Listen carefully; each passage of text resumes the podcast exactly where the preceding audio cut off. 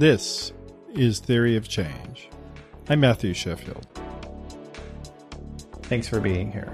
Before we get into this episode, I did want to remind everybody that Theory of Change is part of the Flux Media Network. So go to flux.community for more articles and podcasts about politics, technology, religion, and media, and how they all interrelate with each other. And if you like what we're doing, you can support the show.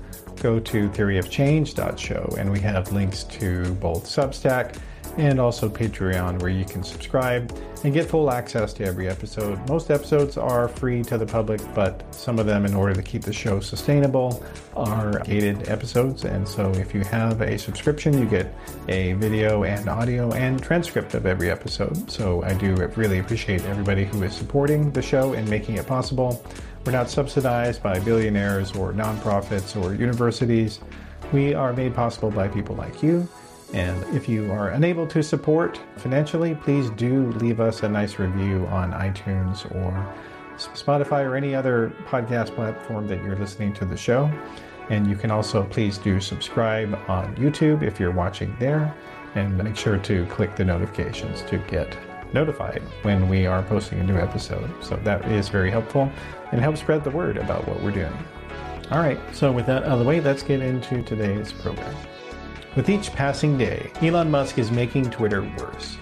He's done everything from allowing neo Nazis and trolls to come back after being banned, to locking out developers and academics who want to use Twitter's application programming interface, or API, to make interesting and important projects. A lot of people have had more than enough, they're heading for the exits to places like Spoutible, Substack, and Post. The most popular destination by far, however, has been Mastodon. Just recently, Mastodon hit 10 million registered users, which is pretty incredible considering that while it has a lot of similarities to Twitter, the technology behind Mastodon is very different from the centralized social media sites like Twitter and Facebook.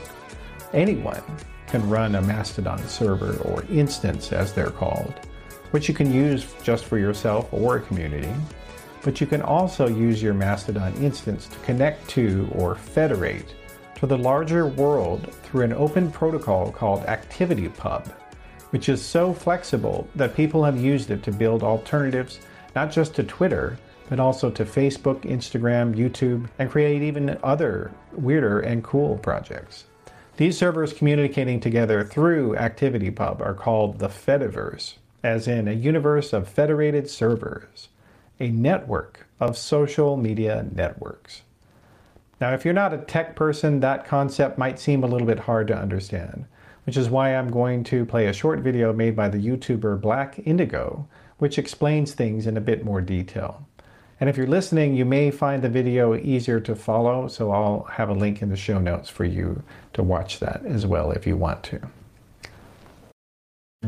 What is the Fediverse? To exchange emails, do you need to join the email provider of your pen pal? How about their phone network?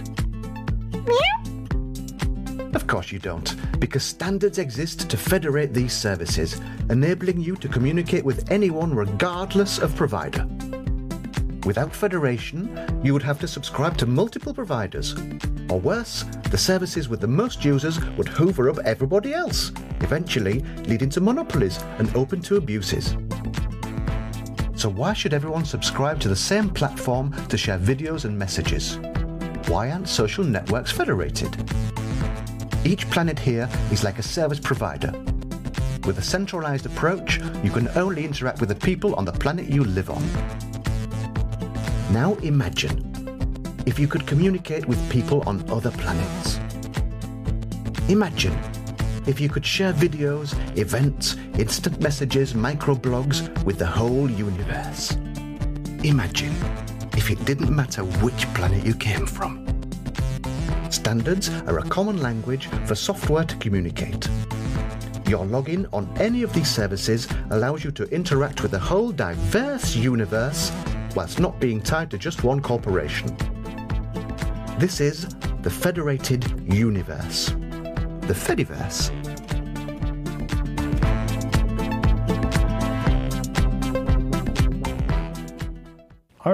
I hope that explains things a little bit better. And if not, there are some links in the show notes about Mastodon and the Fediverse, which you can look at as well. While all of this may seem just like a thing for computer geeks, the reality is that the Fediverse is a really exciting technology innovation, one that can and already has helped to empower regular people, nonprofit organizations, and governments to imagine and operate the internet in a different way, one that the way it used to be, one that isn't about just putting money in the pockets of billionaires like Elon Musk or Mark Zuckerberg. Joining me to discuss all of this in much greater detail are two different guests. Dan Gillmor is a veteran technology writer who is also a professor of journalism at Arizona State University. Darius Kazemi is a programmer and internet artist who also maintains a version of Mastodon called Hometown. The discussion gets a little bit detailed and technical sometimes, but I hope you'll agree that it is introductory enough that even if you're not a tech person, you'll at least find more than a few things of interest. The discussion does get a little bit detailed and technical sometimes, but I hope you'll find enough of it if you're not a tech person that you can still find of interest. Thanks for being here, gentlemen. Thanks for having me. Good to join you. Before we get into the discussion, I did want to have the audience get a chance to know who each of you are. So, Dan, why don't you just give everybody a little bit of background on yourself and uh, when and your connection to Mastodon and the Fediverse? Well, I was a journalist for about 25 years. Since then, I've been involved in a couple of startups as a co founder. I've been teaching at Arizona State University's Cronkite School of Journalism and Mass Communications for the past 15 years or so, doing and writing books and doing commentary for a lot of different publications over the years.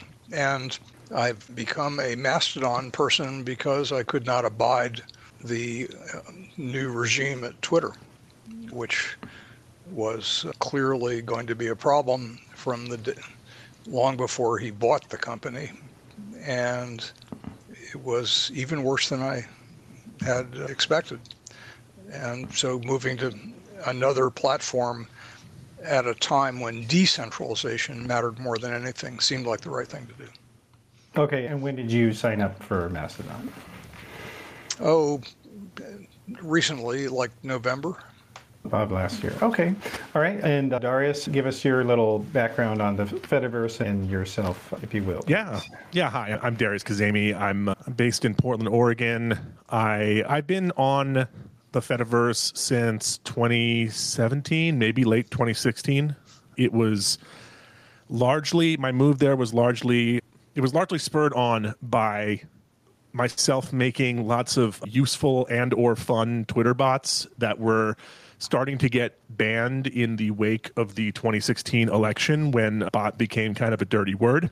So the platform became much more um, harsh on bots and uh, started banning them. And so I thought, oh well, if I have this these art projects that I do, I should probably figure out a way to host art projects on social media where I'm still in control of of the infrastructure that they are deployed on and people can still see them. So I started looking into alternatives. Mastodon was one of the options there, so I signed up on mastodon.social. Then for a bit I ran my own server and then I did a Mozilla fellowship, an open web fellowship for a year, 2018 to 2019, where I was researching among other things, the Fediverse and and similar technologies. The output of that was a a guide called Run Your Own Social, which is available still at runyourown.social. And, and that was a guide for teaching people how to run a small social network site for your friends. That was published in 2019. And uh, I also created a bunch of Fediverse technology as well, including Hometown, which is a modification of Mastodon used in about 150 different servers across maybe five, 6,000 users. And uh, it has special features for that enable small, tight knit communities. And so I'm really interested in the ability for entire communities to sort of come together off of other platforms and run their own infrastructure on the Fediverse uh, in a way that like makes sense to them and is governed in a way that that makes sense for how they do things.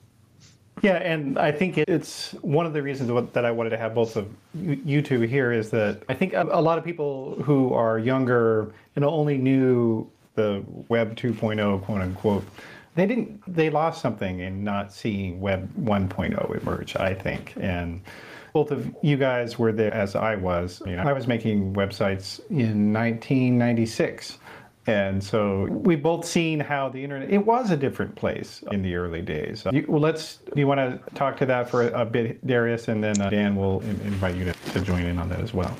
Well, sure. There was a lot less uh, corporate capture of what was happening on the internet. I mean, even in the late 90s, you still had places, you had places like GeoCities and so forth that would act as hosts, but it was also fairly, it was still fairly diverse email hadn't kind of consolidated around two or three big providers. It, w- it was still very much like you would see someone's email address and you could tell what local internet service provider they were using because it was their name at mylocalprovider.com type thing. And uh, it was also the barrier to entry for putting things online was a bit lower because there was less technology to kind of wade through, even though it was newer at the time. And, uh, and social media existed in a very different way back then. We had things like uh, Usenet and BBSs, which were similar to like forum sites, and there were mailing lists as well. So there was plenty of social software around in the mid to late 90s. And uh, IRC, was, don't forget that. Yes, and, and IRC, yeah, for chat but uh, it was uh, it was definitely a different place, and it was not captured by for-profit corporations for the most part. It was IRC is actually very similar to what the Fediverse is today, where it was a bunch of volunteer-run services that sort of formed a network. Yeah. All right, Dan. What's your thought on that? I'm older than both of you, so uh, I go back further on this stuff. I was a was online starting in the late 70s and and not counting communicating with a back end somewhere in from a terminal even earlier. But the BBS movement was something I was pretty deep into. And in the 80s, there was something called Usenet, which most of your uh, listeners won't know about.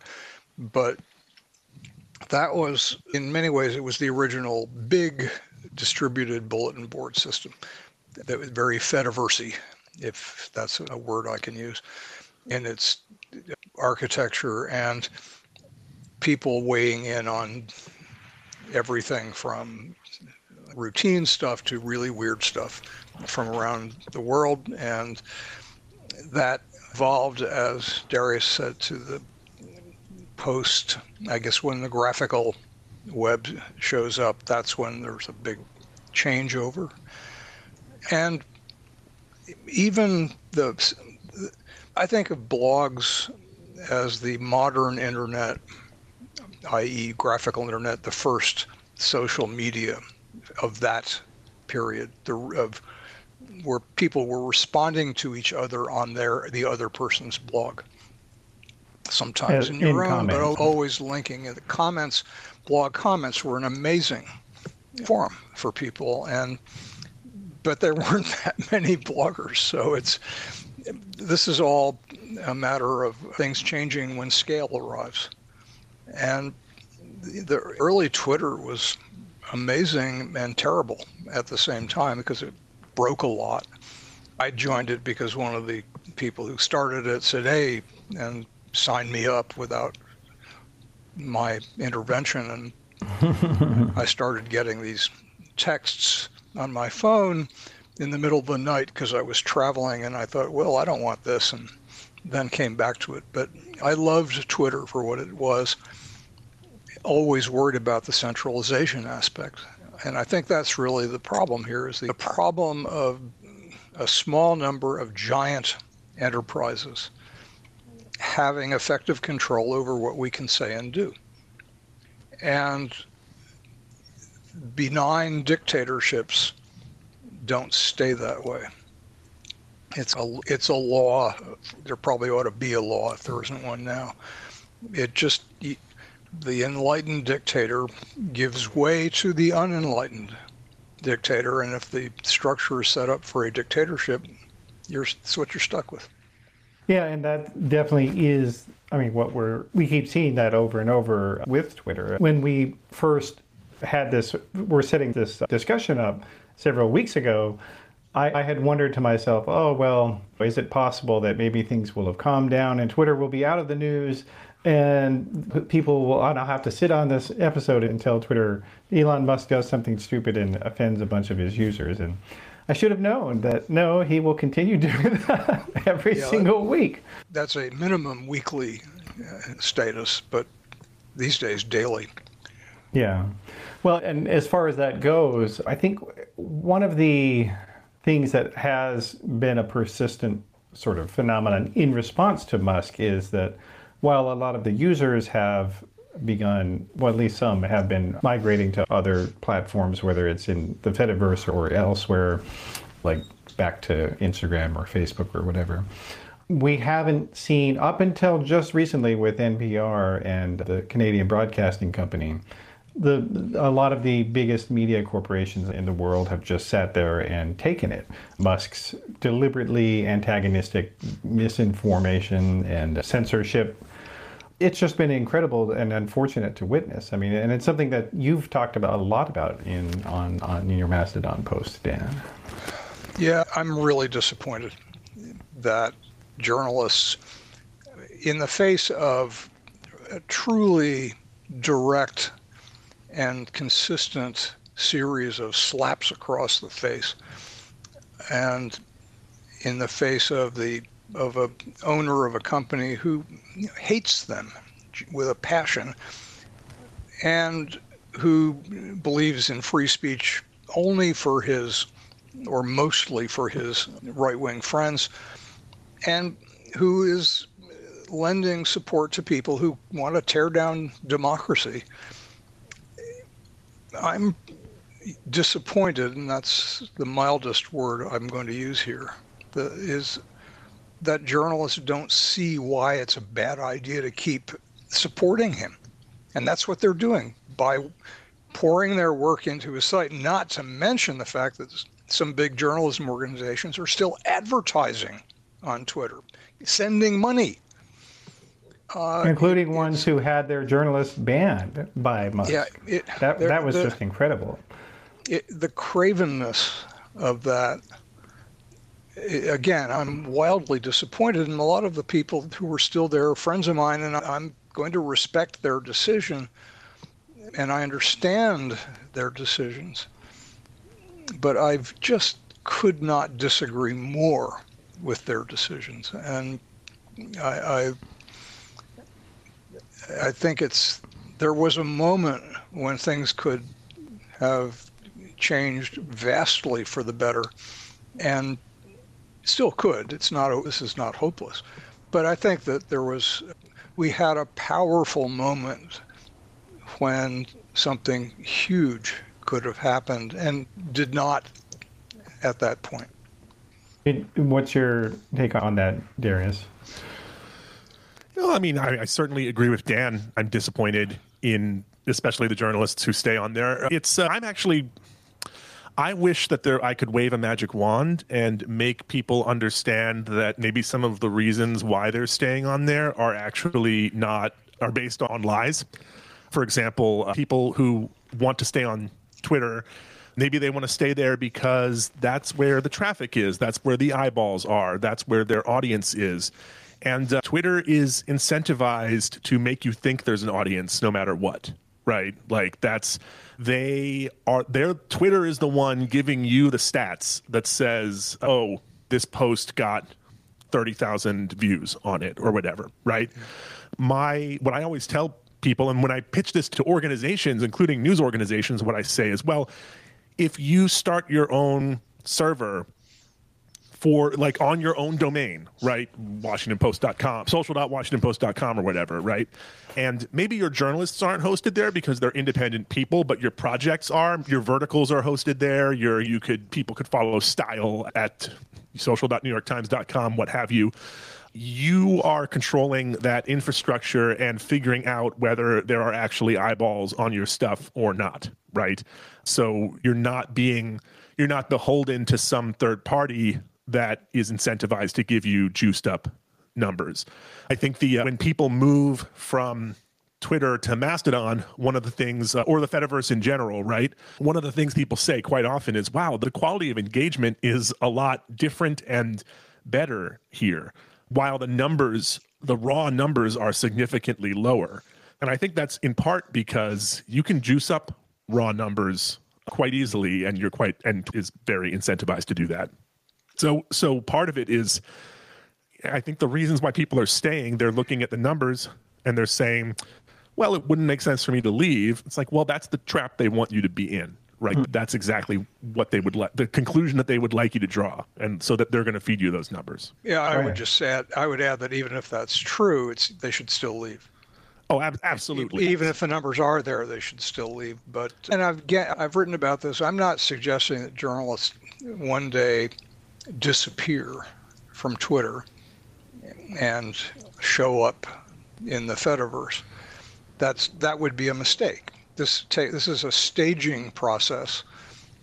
It's a project that you manage by doing it in stages and bring the people who follow you with you to the extent possible but you don't try to cut over one day and you're done that again this is quite feasible and i think that we're not this isn't over. We're going to still work on it. There, we may hold sometime in the next month or so a day long uh, live online conference for journalists who want to understand better how to make a move like this as opposed to why we've i think we've explained why pretty well and mm-hmm. so again this isn't this is going to be a process and my disappointment is only that people who I rely on to see reality have chosen not to see it in this yeah. case.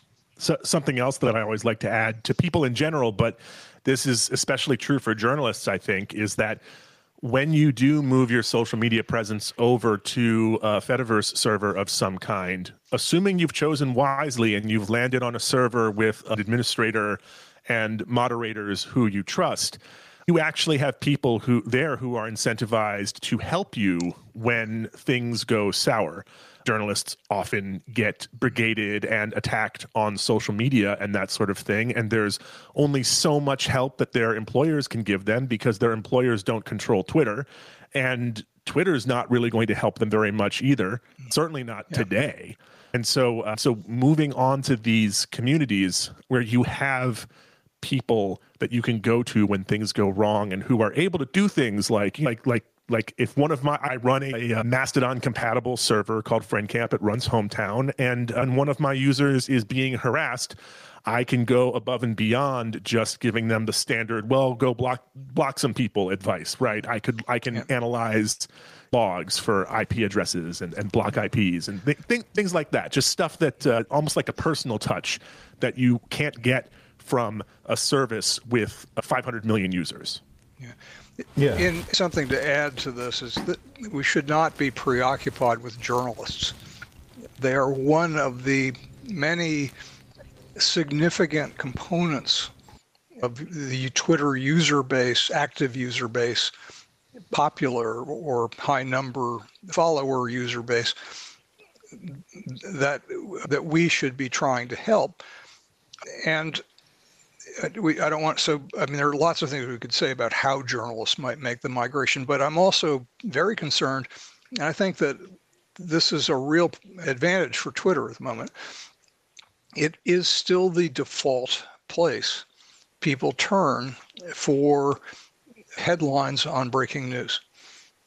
And that breaking news often includes local emergencies not just national emergencies. If it's a national or international emergency, you're going to turn on the TV, you'll have plenty of information there.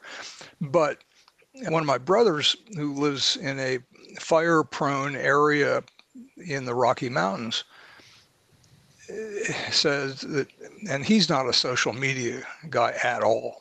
He has a Facebook account but never uses it. He has he, he doesn't he's not into this.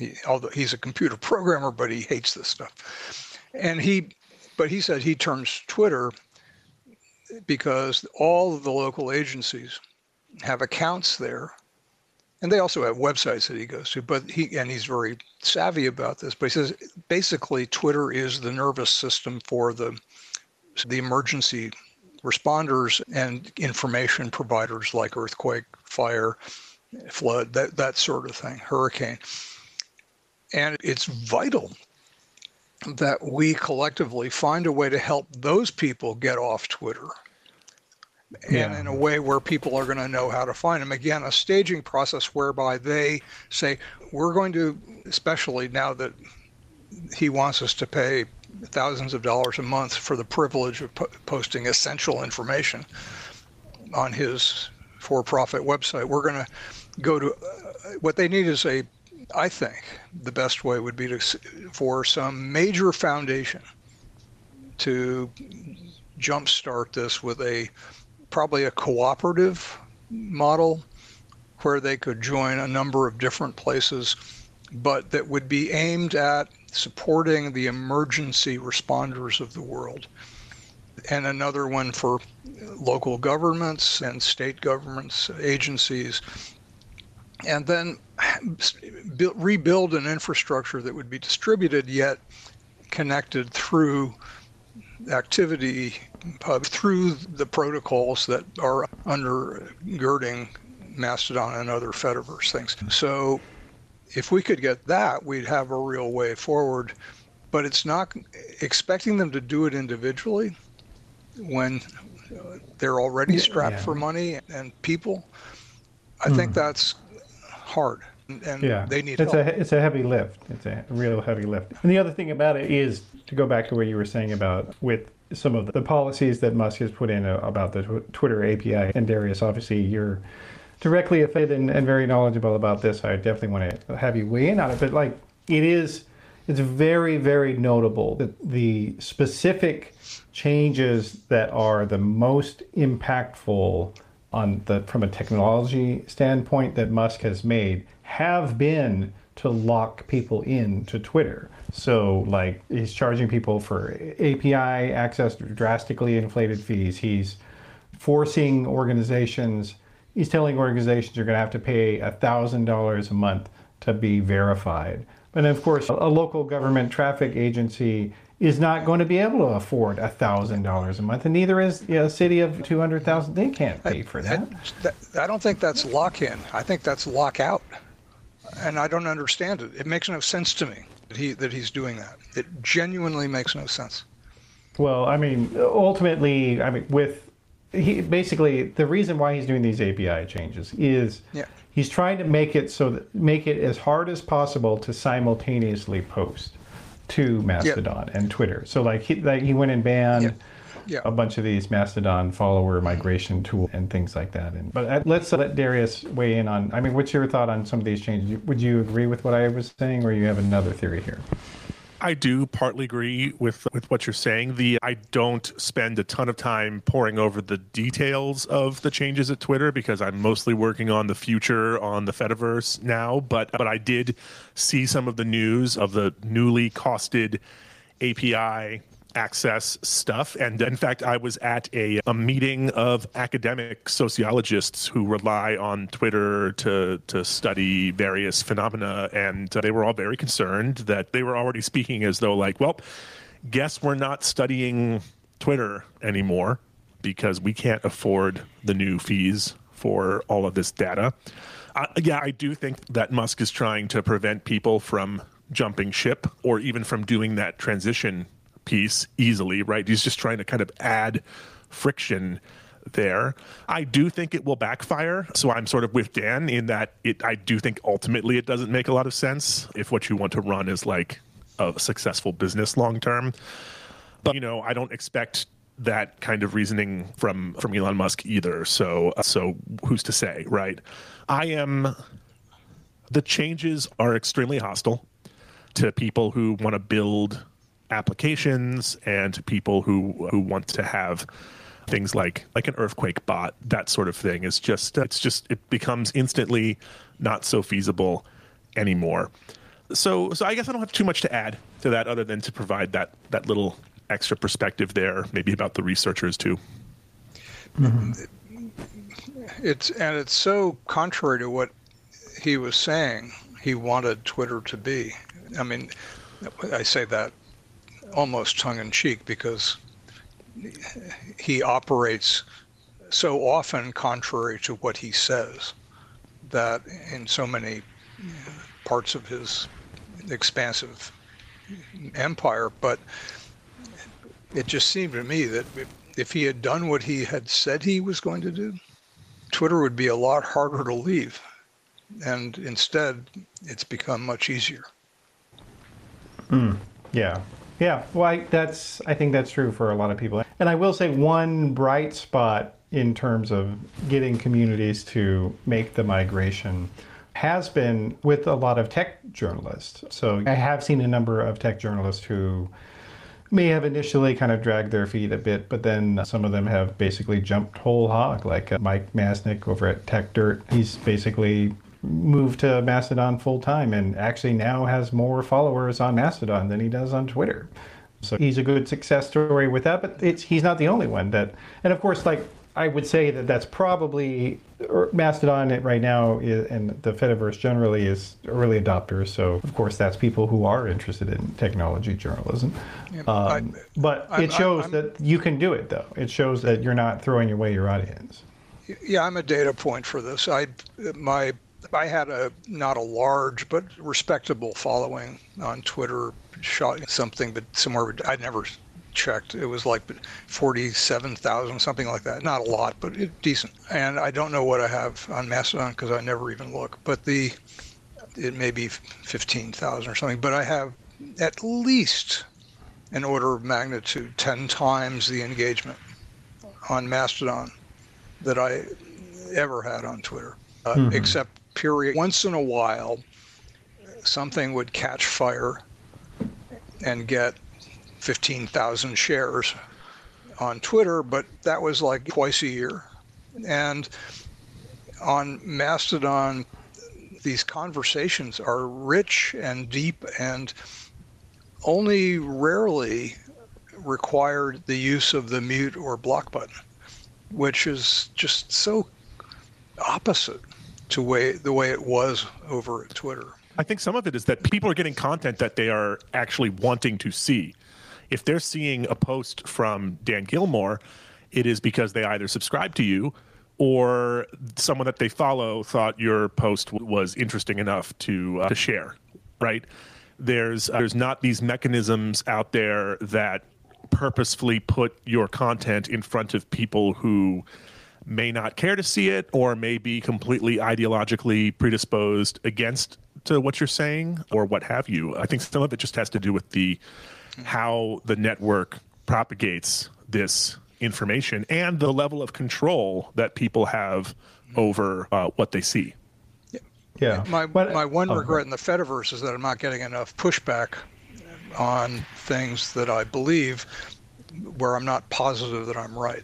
I like it when people tell me I'm wrong in, in a civil way and tell me why I'm wrong. I very much crave that feedback because sometimes I'm wrong. I want You should try posting technology opinions. You'll get plenty of pushback. I think it. I think in large part it may have to do with with the audience that it's reaching. Like because it's early adopters and the people who are active on Mastodon maybe skew more technical. They might just be more predisposed to listen to you and go, "Huh, that's interesting," versus having their own fully formed pushback for it. Well, yeah, my journalism for years was about tech, so it, I still have people in that world that I talk with a lot, and a lot of them have come over to Mastodon, which is interesting. I, Yeah. I hope we'll talk a bit about other Fediverse things because we, uh, it worries me that Mastodon is becoming synonymous with Fediverse. I don't think that's healthy. Yeah. Well, uh, yeah, well, we definitely, I definitely do want to get into that. I guess one of the other If I may summarize, though, and I feel like this is my own experience as well, is that you look at the conversation on in the Fediverse, it is it does have that quality, I think, of the earlier internet, early Twitter, where people were there to actually discuss ideas and to and, and the blogosphere, the early blogosphere. I mean, y- you and I crossed paths in those early days as well, Dan, and I was on the opposite side of the aisle ideologically at that point, but there was a lot of cross ideological discussion, and people they were willing to have it, and there was no. It was pretty routine to have people respond to each other across a partisan aisle, and that doesn't really exist now. Well, that's partly because on at least one side, ide- ideology is more important than reality. So it's hard Yeah, to and have identity for them also, conversations yeah. with people who deny reality as a starting point. But yeah, I was Fair. I have Republican friends who, but they're more traditional Republicans, and if they told a regular Republican these days they were on their side, that it wouldn't be believed. hmm Yeah. All right. Well, uh, so to what you were saying earlier, though, Dan, uh, and, we, and that was in the intro a little bit. So the Fediverse is not only Mastodon. It is not just about finding a replacement for Twitter. And, and Darius, your your hometown fork of Mastodon kind of is. I feel like, and obviously you can speak to it better than me, but I think to some degree you're trying to you're trying to change the experience a little bit for the users of your on your side. Is that right? Yeah, and it's also meant to be a bit of a provocation too. Like, hey, we can change things. You don't just have to accept how Mastodon looks. You can run different software that cues to sort of different ideological foundations if you if you want. But yeah, hometown software is specifically it is 99.99% similar to Mastodon except that it offers ways to chat only with people on your own server, which I like because you've all agreed to the same code of conduct and the same governance and you're all kind of uh, if it's a small server, you likely all know each other. So basically it's a way of talking in an inside voice versus an outside voice, which can be nice, but it's just an option, right? So if I want to post a picture of I don't know, a private moment that I had, maybe I'll only post it to my local community. And then if it's time to talk about a project I'm working on, I'll post it to the entire Fediverse. Mastodon has its own levels of abstraction around who gets to see what. And you know, essentially, I just disagreed and felt like there was value to putting emphasis on the actual infrastructure you're hosted on. And I don't just mean technical infrastructure, I mean like legal and social infrastructure as well and drawing uh, sort of drawing a line around your local community saying look this is the boat you're on here right and like there's something special about that and so let's make that even more useful and also maybe encourage people to think a little bit harder about where they want to land on the Fediverse uh, to sort of have that community. But also, I'm always trying to promote other kinds of uses of the Fediverse. For example, I took a piece of open source event management software is kind of like um, Evite, like an open source Evite program. And, and I took the code and I federated it. And what that means is that ev- people can use this. I used to host my birthday party every year. And in addition, so when I fill out the little form that says, oh, here's where the party is and what time it is and what day and here's what to bring, all that can happen through email, but there's also an option for that to happen through the Fediverse. You can follow the account, you get a poll back at you, you can RSVP yes or no, and do that all through Mastodon. And you can even subscribe to the conversations that are happening on there. And you can have conversations on Mastodon with people who are replying on the website or by email. Like it's an almost seamless experience for that. And this is possible because we have these open protocols like ActivityPub that let us do this sort of thing. And so I want weirder, like like more more integration happening, kind of like how we had RSS as a glue between many, many, many different kinds of services back in the early 2000s. I see ActivityPub as operating in a similar space. I used to use uh, Yahoo Pipes quite a bit back in the day, which let you take RSS feeds and mix them together and put in filters and and pull in all sorts of data and, and you could basically take data streams and remix them and republish them and make dashboards to monitor whatever you needed to monitor. It was lovely. One, it was a really formative piece of technology for me, and I think I'd, I'd like us to get there again. Yeah. Well, and Pi- um, pipes. I got to. Oh, yeah. Go ahead. For, forgive me. I've just got to throw in a word on pipes. It was the best thing Yahoo ever did. Yes. uh, by a long, long margin, other than the original Directory. uh, hierarchical directory, which was great at, the, at its time. But oh God, pipes. I know I could go on. I could go on forever. We'll do. we'll do a separate well, it- podcast reminiscing about pipes, Dan. Well, it, you know, it, when they killed that off, it was really a bad moment because it Yes. it allowed people who had no idea what programming was to do things that were incredibly sophisticated and that could produce visual results that that even now you have to be pretty good at Python to replicate a lot of the stuff that right just just did. just for listeners just for listeners uh, who may not be familiar with this imagine a graphical interface where you could drag and drop a few things and let's say you came in and you wanted a web page that would show you a photo of every new baseball player from Japan that Wikipedia knows about right and then and then also with information about the city they were born in next to the photo right like you could you could set that up without knowing how to program and and create a page that showed that sort of thing it was kind of the ultimate scraper and sorter of Yes. information. It, it, it, uh, yeah and so I, I, I'm still crushed. yeah me too so what, what i would what i would like to do is is is is make it so that ActivityPub can can enable that sort of thing i built an rss to ActivityPub bridge service that's meant to be hosted by individual communities. So for example uh, users on my server friend.camp have access to rss.friend.camp where they can drop in any rss feed that they like and then it creates a mastodon compatible it's not actually using mastodon mastodon compatible social media account that they can follow and then just get updates. So i have a, a i have a list called blogs on my mastodon that is following rss feeds that i have converted and, and then it just notifies me when the blogs that I like have updated. It's it's turned my Mastodon into uh, also a feed reader, a la Google Reader or or NewsBlur or something like that.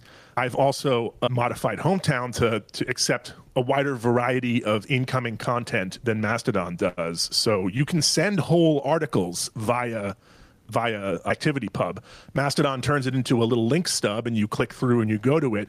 But I've made Hometown uh, render the full article in line if you click if you click to expand it, and you can just read you can read the whole thing right there if they if they choose to provide it. So. There's uh, there's blogging software that's ActivityPub compatible. Like it's uh, there's a big one called Write.as that I use for all of my blog projects. And so when you make a blog on there, you can press a button and make your blog uh, so that uh, people can subscribe on the Fediverse. There's uh, there's Pixelfed, which is meant to be a Instagram uh, kind of replacement.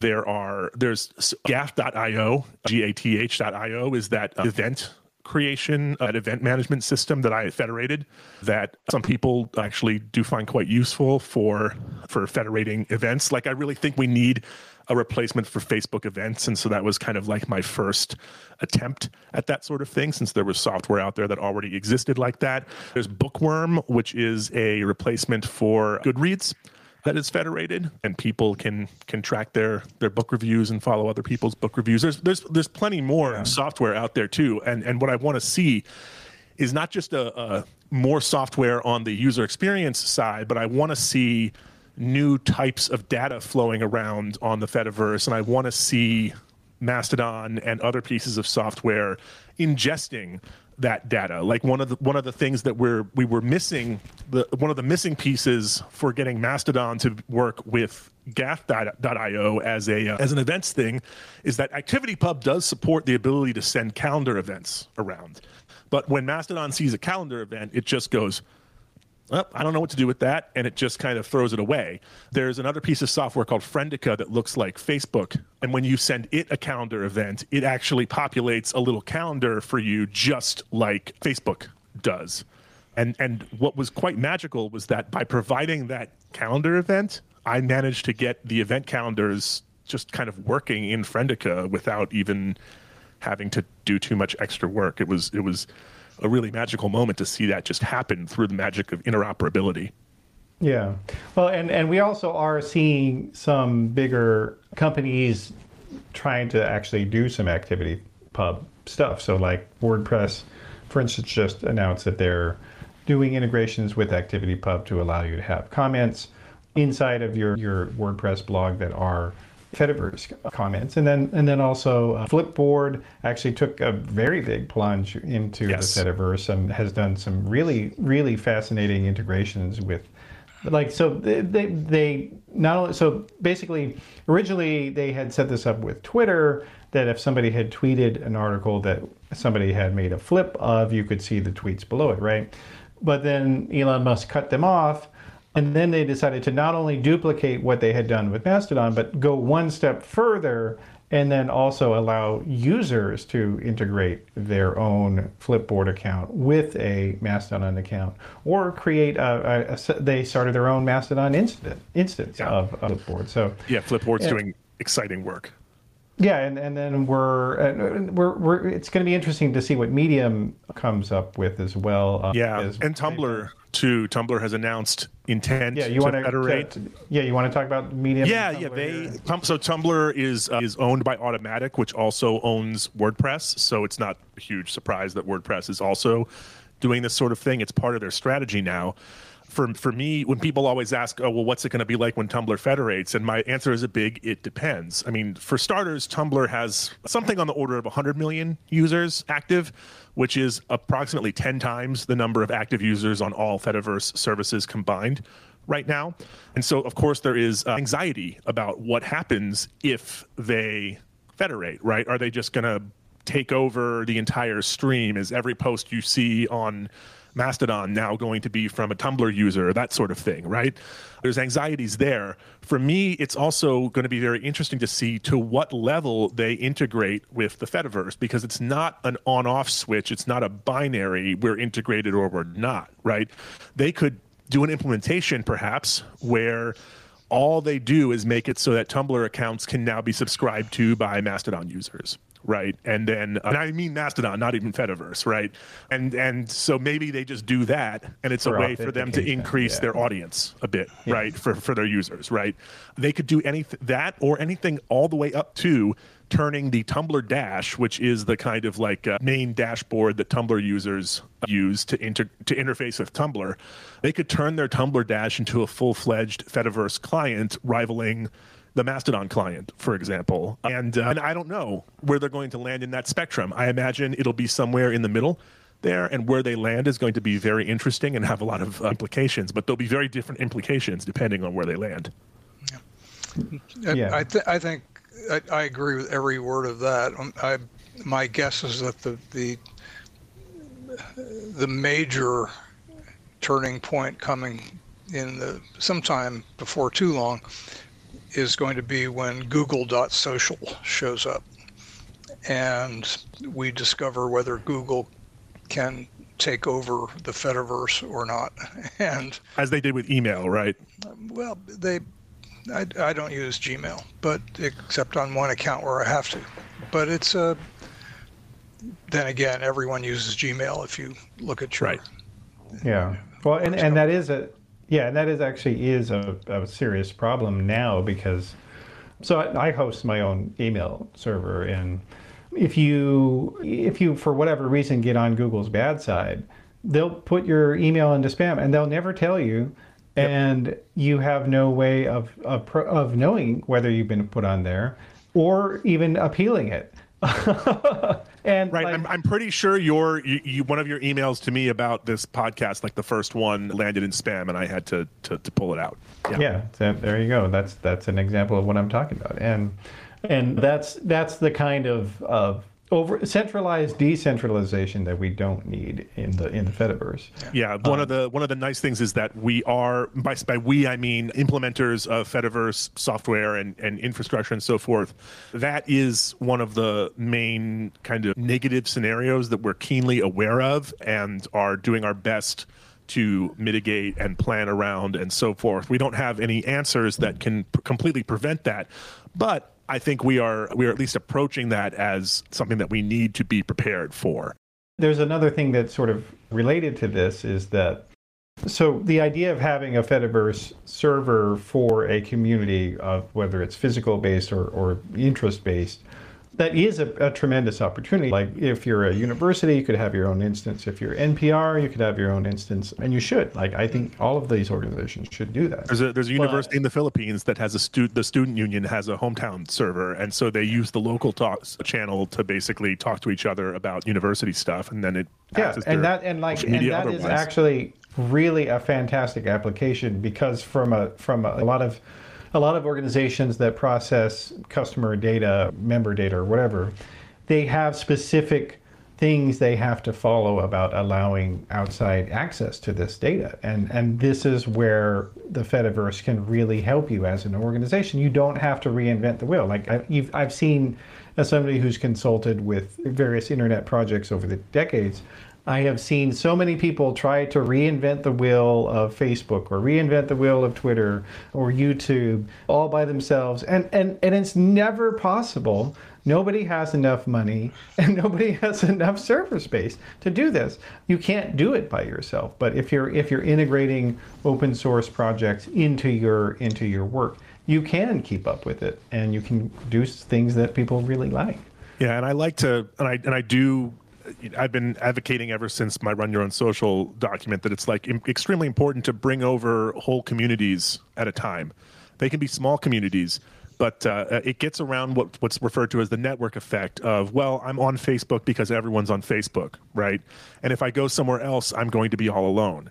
Well, if you bring 30 of your friends you're not all alone by definition and then that gives you the base to work off of to get comfortable and start you know following other accounts and and making acquaintances and really getting a foothold. And so that's one of the the tactical things that I recommend to people is, if at all possible, try and try and bring over a whole, ideally, a pre-existing community like that university that has that has the server for itself. I have a I have a thought experiment that I like to talk about a lot, which would require me to wave a magic wand and give a lot of money to the library system in the United States. But I like to imagine what would happen if every local library system had a social media server and if you were a library card holder, you could have an account on there. And then at that point, your administrator becomes someone who works at your library. So when you have problems with social media, you can go knock on the door at the central library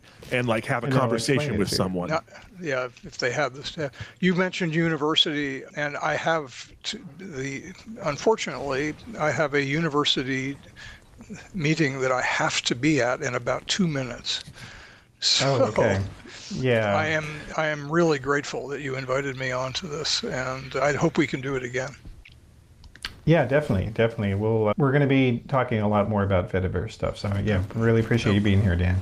Okay, and and I'll, I'll look forward to hearing the rest of what Darius saying. I'm fascinated by his projects, and and and Matthew, I'm really delighted with the work you're doing. So let's continue the conversations.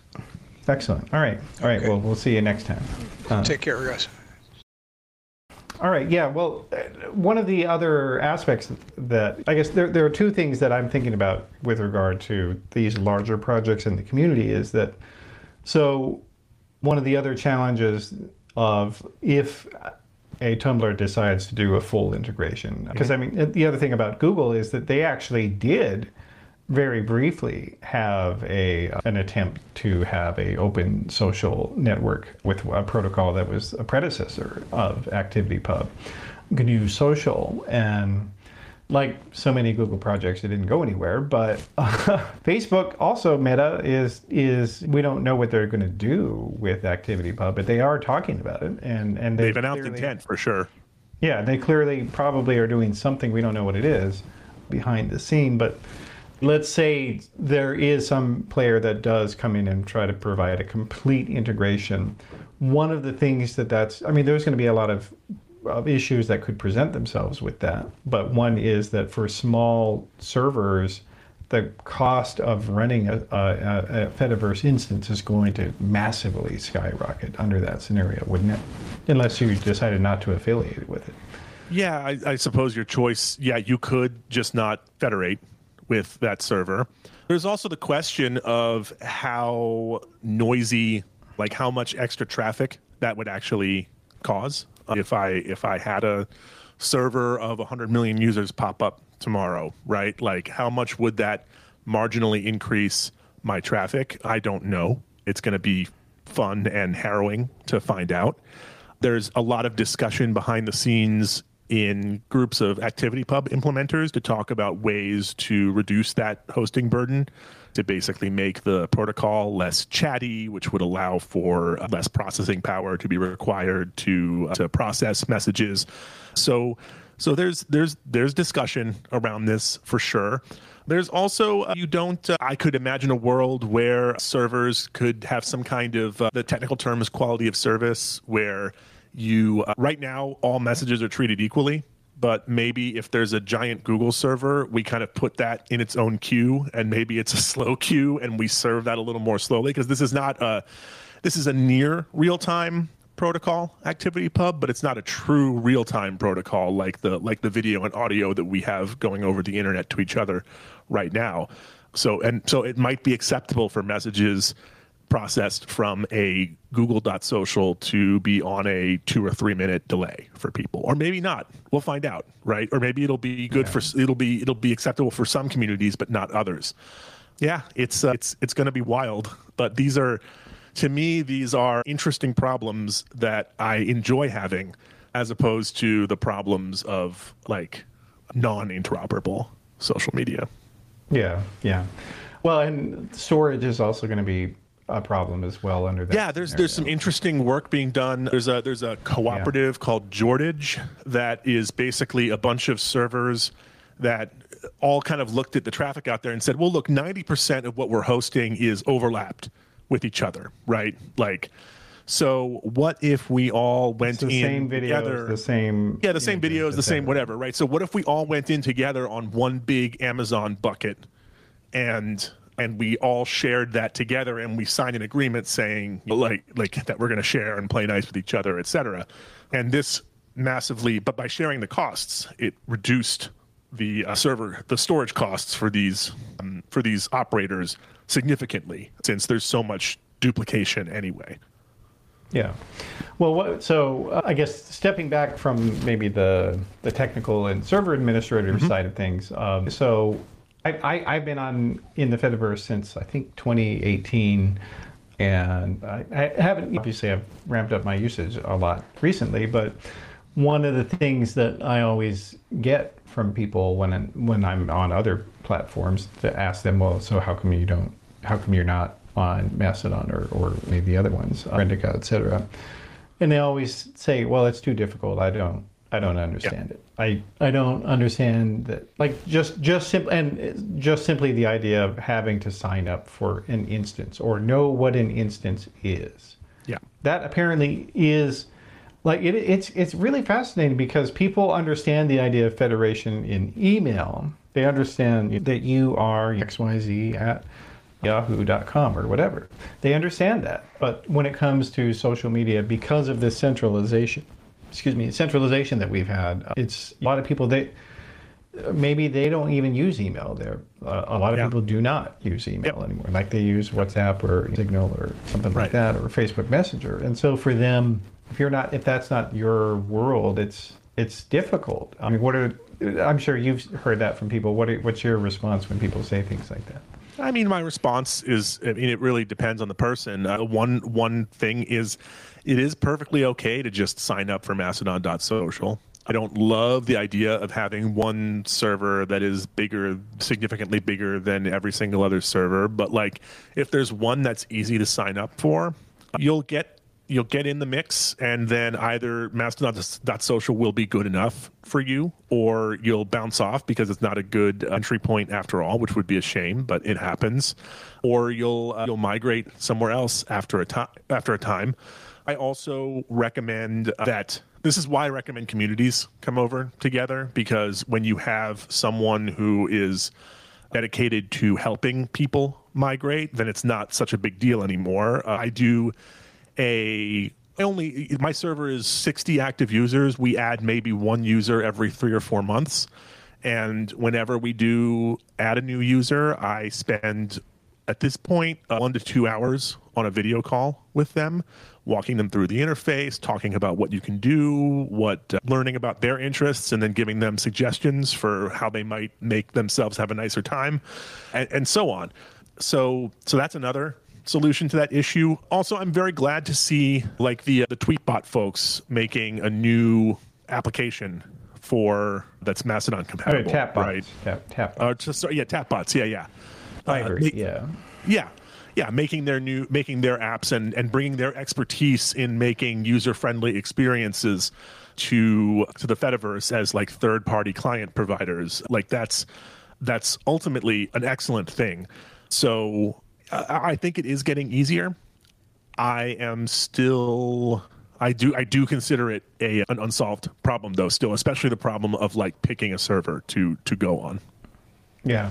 Well, one thing that I had mentioned a few months ago on, on Mastodon was that when you go to joinmastodon.org or you download an app, that it should choose from a list of servers that had agreed to be included just randomly for you. And then mm-hmm. you don't have to worry about it.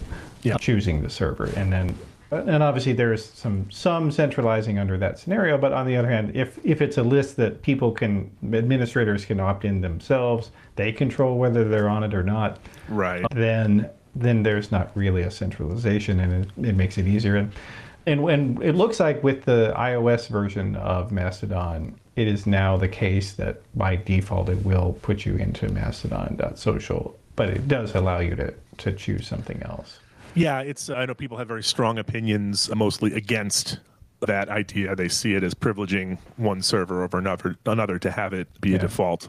There, kind of, kind of like Yeah. Chrome making your default search Google, right? yeah yeah that's why I, I i had wanted them to do the approach that i mentioned but Yeah. it's it's Yeah, there are other clients that will that will sort of spin the wheel and just pick something at random. Uh, I do like that they have the server covenant thing, which is like, okay, we're a list by agreeing to be on this list. You also have these like meet these minimum moderation standards essentially, and minimum standards for a code of conduct. You know, you don't want someone to spin the wheel and land on a server that is totally ideologically opposed to to what that individual wants, right? Like that's that would be a bad experience. Yeah, yeah, yeah. All right, and then I guess one of the other things that's, uh, I mean, ultimately, probably what's going to have to happen is that there's going to have to be legal requirements if we really want to open up social media. That you know, governments. So, like a, a number of European governments have laws in place that they have to store their documents in open data formats. Yes. They ha- and I, we're going to need to see things like this with because one of the one of the problems of centralization, beyond the fact that you're letting individual people control things or corporations control things, is that let's say for whatever reason your account gets banned and it might even be a bad reason. Like let's say you tried to log into your account too many times and mm-hmm. they decided oh this person's being hacked. Well we're going to lock this account out and and never respond to any inquiries about getting back in. So this person is now banned from facebook. That means their photos are locked up. That means their messages are locked up. That means all of their friend list is locked up and they can't access it. And they have they can go and make a new account but none of that's automated. They have no real control over what they can do with their data. And that's one of the great things about about the fediverse and open protocols is that if you do somehow get banned from a server for some reason or another you can still be a part of the network. You can still communicate. Yeah. There's going to have to be some sort of governmental in- intervention, and, and the politicians are going to have to get this. That Yeah. this open access internet, like if we don't do something about this from a legal standpoint, the internet's going to be entirely walled off. Yeah, I mean, it gets to what Dan was saying about emergency response and that sort of thing earlier. I think it's a bit messed up that you. There are many places in, certainly in the United States, where in order to get municipal news, you have to have a Facebook account because that's where you can go to see what your city hall news is posting for their next town hall meeting or whatever, right? I actually I, I do agree with the spirit of passing laws that say that say that basically public institutions need to be hosted on public infrastructure, right? Yeah, yeah, and and and I'm hoping ideally that we might, if there were in my fan, fantasy way of the magic wand, as you were saying earlier, that have a have anti-monopoly laws that would force Feder- ActivityPub support among these larger vendors because it is a, it is a serious problem and not as much perhaps on social, but it is a serious problem with what's WhatsApp and uh, other places like that that people have no ability to like let's say they decide to pull out of a country yep. for whatever reason and and that ha- that's happened. You're now all of your friends you can't communicate to them. And i mean we can we can look literally did nothing this was nothing even about you personally being banned. You have been banned your country's been banned. We can look at, at history in uh, the late 1960s i believe. I think it was maybe 67 or 68 lyndon johnson passed a, a law that said that all military organizations and all organ- defense contractors that like do business with the military have to run computing software that uses this somewhat newish, not widely adopted format called ASCII. And and that was and and that law that was passed is the reason why ARPANET used ASCII because they had to. And, and and pretty quickly ASCII became kind of a, a lingua franca for interoperability. But that happened because of a governmental decree. It did not happen because of market forces and like people eventually settling on what the best um, mm-hmm. protocol for that would be. It was literally just you got to do this because Lyndon Johnson said so and mm-hmm. and it and it and it worked. I mean, uh, there's a lot of criticism that you can level towards ASCII. It doesn't support all sorts of languages that aren't Eurocentric, et cetera, et cetera. But that's that's one example from history of this happening through those government mechanisms, and uh, probably I I would wager had a pretty good impact on on like setting the stage for something like the ARPANET to to come together and actually interoperate. Yeah, yeah, and and and we see that that salutary effect in a lot of things. I mean, whether it's being able to plug your phone into the same charger as your right. laptop, like that is because of the European Union that yes. said if you're going to sell a mobile phone in the EU, you have to use USB C. Right. Otherwise, we'd be stuck where we were 15 years ago with with 25 different kinds of cables for everything.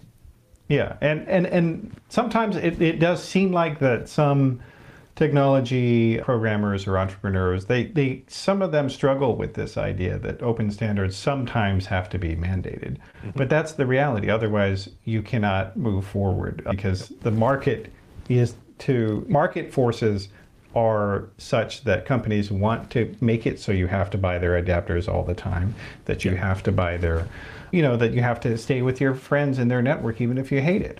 Uh, and so that's there is a clear role here uh, for for governance, and and and people shouldn't be afraid to say that. I think. Yeah. Yeah. All right. Are there any other uh, projects or, or aspects of the Fediverse that uh, you want to make sure people know about uh, before we wrap up here? Oh, my goodness. I think the main one I'll talk about is one that I'm excited about today, which uh, I have not announced formally, and I'll still be a little cagey about it. But essentially, I've been working with some excellent legal experts on a legal guide for people running small Fediverse servers. Uh, talk about what your liabilities are and aren't. There are a lot of uh, articles out there that are a bit, in my mind, uh, kind of alarmist about your level of liability if you're running a social network site for 100 people. And this guide is meant to say, well, look, here are the laws, at least in a US context. And um, here is like specifically what, like a checklist of what we recommend you do to make sure that you're that you're more or less covered to the degree that you can expect to be covered on these things. So, uh, so I, I, was very happy to team up with a with a with a crew of, of very bright legal scholars to uh, put this thing together, and I would expect it to be out in maybe early summer. So. Okay, cool. Yeah, that definitely sounds like a great initiative. So uh, we'll be sure to promote it when it comes out. All right. Well, I appreciate you being here, Darius, and uh, it's been a great discussion. I hope uh, I'm going to be doing a lot more uh, tech-focused podcast discussions. I'm, I haven't decided whether I'm going to launch a spin-off podcast or two, but I've, yeah, in, in, in, any of these scenarios, uh, we'll, we'll probably be chatting a lot more about this stuff. So sounds good to me. It was great to chat today. All right, so that's the program for today. I my guests for joining the show. And I did want to remind everybody that Theory of Change is part of the Flux.community media network. So go to Flux.community for more podcasts and articles about politics, technology, media, and religion, and how they all intersect with each other. And we'd definitely love to hear about what you're doing as well. So if you've got a podcast or you're a writer and you've got a project that you are working on, please do reach out and let us know. We're on Twitter and Mastodon and love to hear from people with ideas to share. Thanks for being here, and I'll see you next time.